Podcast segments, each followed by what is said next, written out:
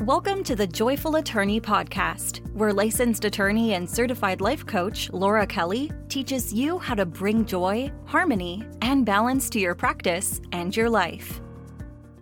Hello, colleagues, whenever or wherever you are, welcome to the Joyful Attorney Podcast. I'm your host, professional certified coach, and practicing attorney, Laura Kelly. Today, I want to talk to you about love.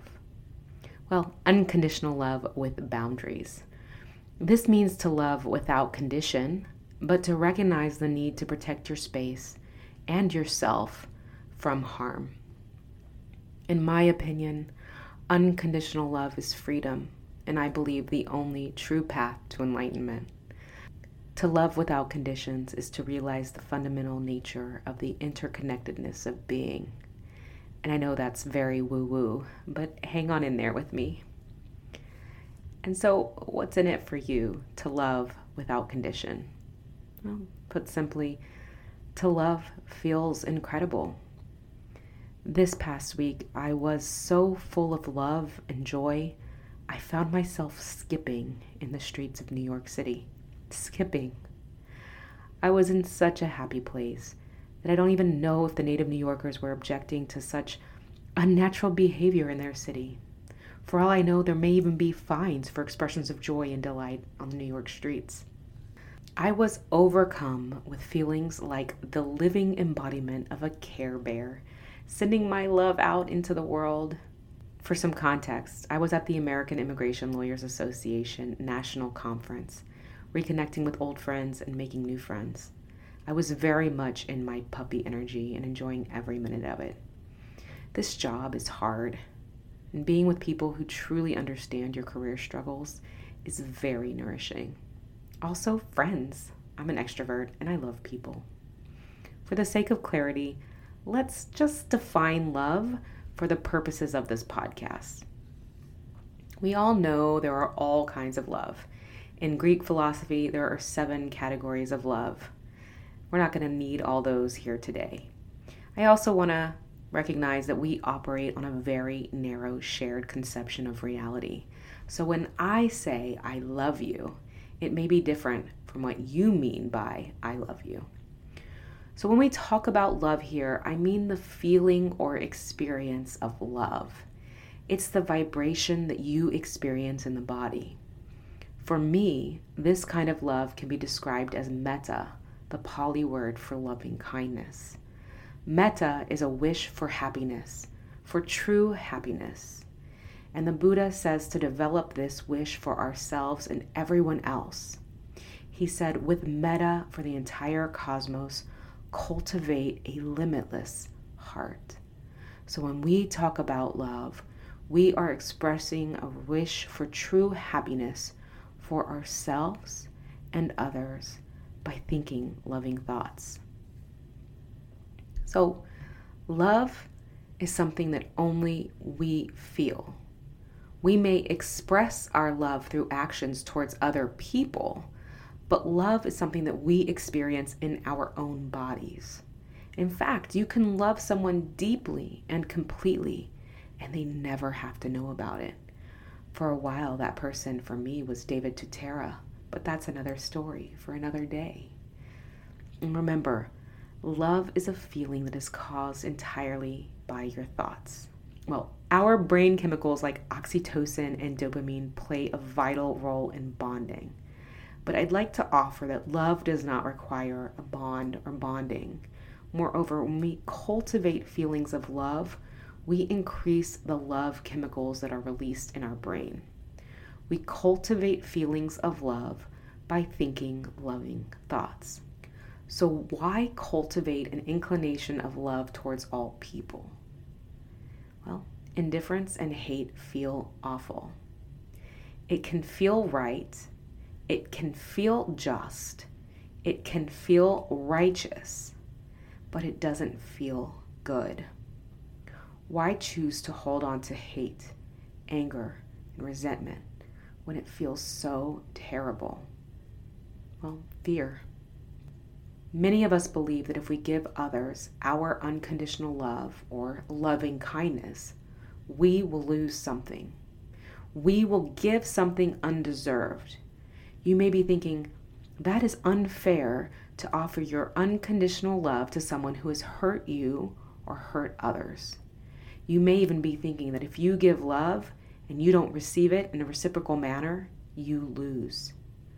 But remember, your love is something that only you get to experience. It actually has nothing to do with what the other person experiences. You can seethe with rage and hate towards another person, and they will never feel a thing.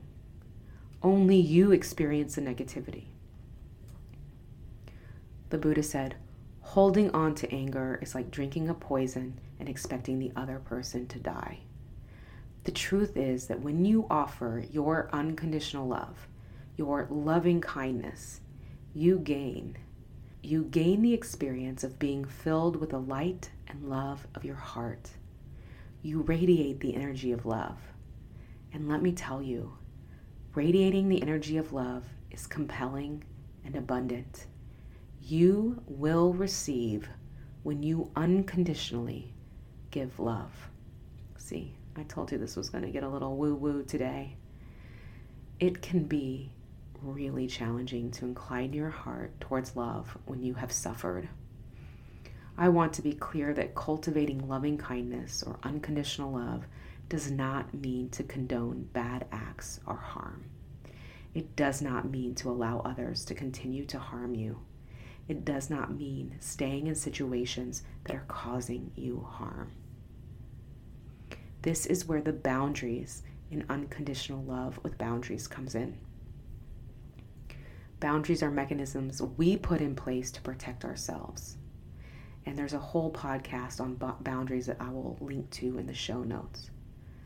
I can send a true wish for happiness to someone who has harmed me in the past, but I do so in the hope that their own heart will be inclined toward love.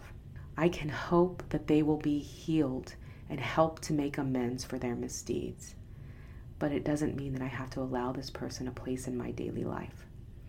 There are people I love, members of my family, for instance, who I cherish and care deeply for, and I wish the best for, but I simply do not see them or speak to them. Christ said, Love your enemies and pray for those who persecute you, and to turn the other cheek. I think these two teachings mean to love without condition and to allow the ego to be diminished. When someone has harmed us, we turn the other cheek rather than seek revenge. I think unconditional love or loving kindness can be the way to turn that cheek. And a great way to cultivate unconditional love with boundaries or loving kindness is by practicing loving kindness meditation. Loving kindness meditation is a practice by which you extend your benevolent, loving energy to yourself and others by repeating phrases of loving kindness. Some possible phrases you could use are May I be happy. May I be safe and free from harm. May I be healthy. May I live with peace. And we can switch it around to the other person by saying, May you be happy. May you be safe and free from harm. May you be healthy.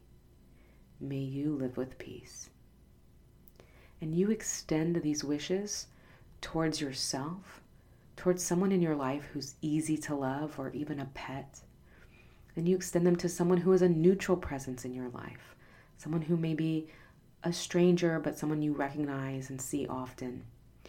And it can also be sent to people who are difficult in your life. And maybe when we start off, we don't want to pick the most difficult person in our lives, but somebody who challenges us, and then finally, we extend our loving kindness phrases to all beings everywhere. This is such a simple yet effective practice, and it has been shown through research to improve your sense of well being. And loving kindness is just one of the topics we explore in Joyful On Demand, my unique subscription based group coaching program for legal professionals. You can benefit from learning better time management techniques setting boundaries, mindfulness, and so much more. And we apply the content in weekly live coaching calls. The first month is absolutely free with code JOYFUL in all caps at checkout, and you can cancel at any time. So there's nothing to lose and everything to gain. Learn more at www.thejoyfulattorney.com slash joyful on demand or check the show notes for more information. And until next time, with all my unconditional love, stay joyful. Learn more about how you can work with Laura Kelly by going to thejoyfulattorney.com. Thank you for listening.